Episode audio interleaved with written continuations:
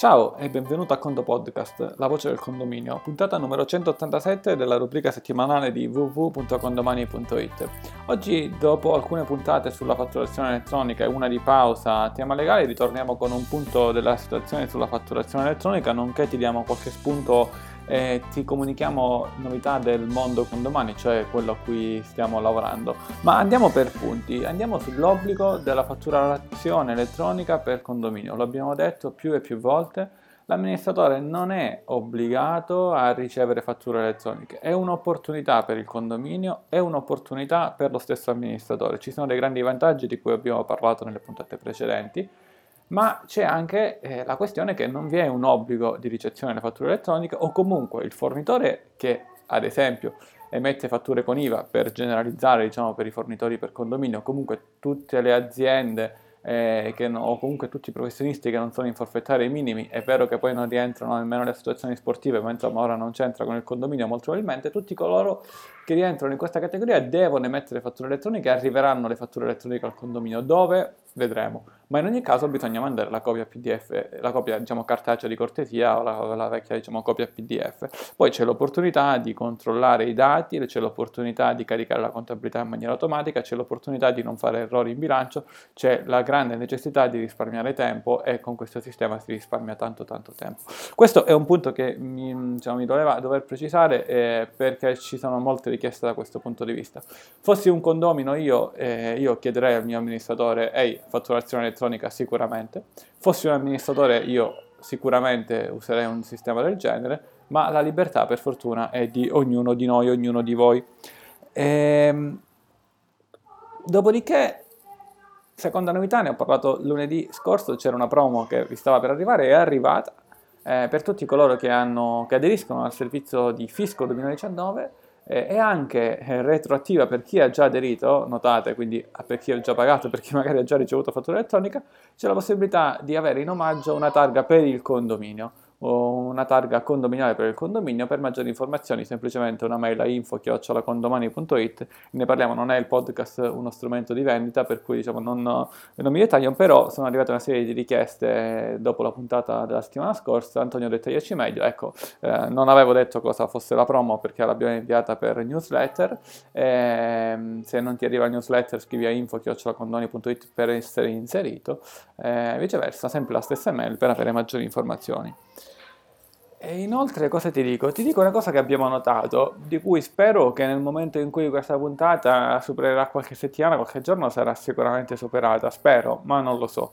Eh, ti abbiamo sempre detto che come condominio, facciamo così, come professionista, eh, tu puoi andare nel cassetto fiscale, fatture corrispettive, insomma una sezione dell'Agenzia delle Entrate, e inserire il codice di 7 cifre che tu hai scelto come fornitore. A questo punto il fornitore che ti emette una fattura elettronica a te che sei appunto suo cliente eh, inserisce una fattura e codice, e senza utilizzare nessun codice 7 cifre, fa una fattura magari elettronica con il codice 00.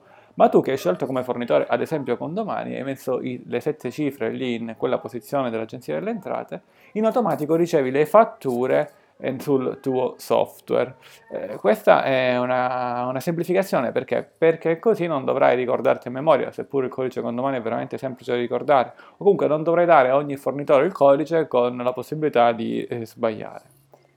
E la stessa cosa era stata pensata ed è pensata anche per il mondo condominiale, si entra nel cassetto fiscale, fatture corrispettive, eccetera, eccetera, si inserisce questo codice. Alcuni di voi sono riusciti a inserirlo, alcuni non hanno avuto la possibilità eh, di farlo perché bloccati dal sistema in quanto non avevano l'autorizzazione corrente. Ma cosa è successo? Abbiamo notato, ripeto, spero che, che, venga, che io venga smentito subito, venga smentito subito. Sono, sono felice se vengo smentito.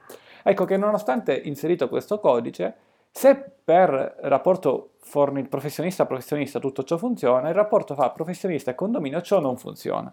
Cioè, nonostante vai a inserire il codice del condominio in una sezione che è fatta apposta per ricevere questo codice, da qualche parte qualche programmatore si sarà dimenticato di andarlo a leggere. Sì, effettivamente potrebbe ma qui io sto sicuramente scherzando, facendo una battuta, mettiamola così, essersi dimenticato di andare a leggere questa robetta qui. Qualcuno dice no, perché per il condominio l'agenzia delle entrate risponde che non sono ancora abilitati. Bene, e allora non abilitare nemmeno questa sezione sostanzialmente. Okay? E invece eh, questa sezione c'è, eh, possiamo dire trae un attimo in inganno, eh, anche noi eh, diciamo, abbiamo sempre detto inserite il codice lì perché vi arrivano le fatture in automatico, ma abbiamo scoperto che nonostante che poi andando a emettere fatture a condominio con codice diciamo così 000 per intenderci, eh, in condomini su cui eravamo certi che ci fosse il codice condomani, ecco queste poi eh, non sono arrivate e non dipende assolutamente da noi, ma dipende appunto da, mettiamo così come battuta, quel programmatore che si è andato a dimenticare o chi ha progettato il sistema di dialogare con l'altra persona che ha progettato l'altro sistema. Comunque, diciamo ora senza andare nei tecnicismi, ad oggi o almeno a ieri questa cosa non andava, forse domani andrà, si spera di sì. E nel frattempo, quindi, per poter ricevere fatture elettroniche devi dare comunque le sette cifre ai tuoi fornitori.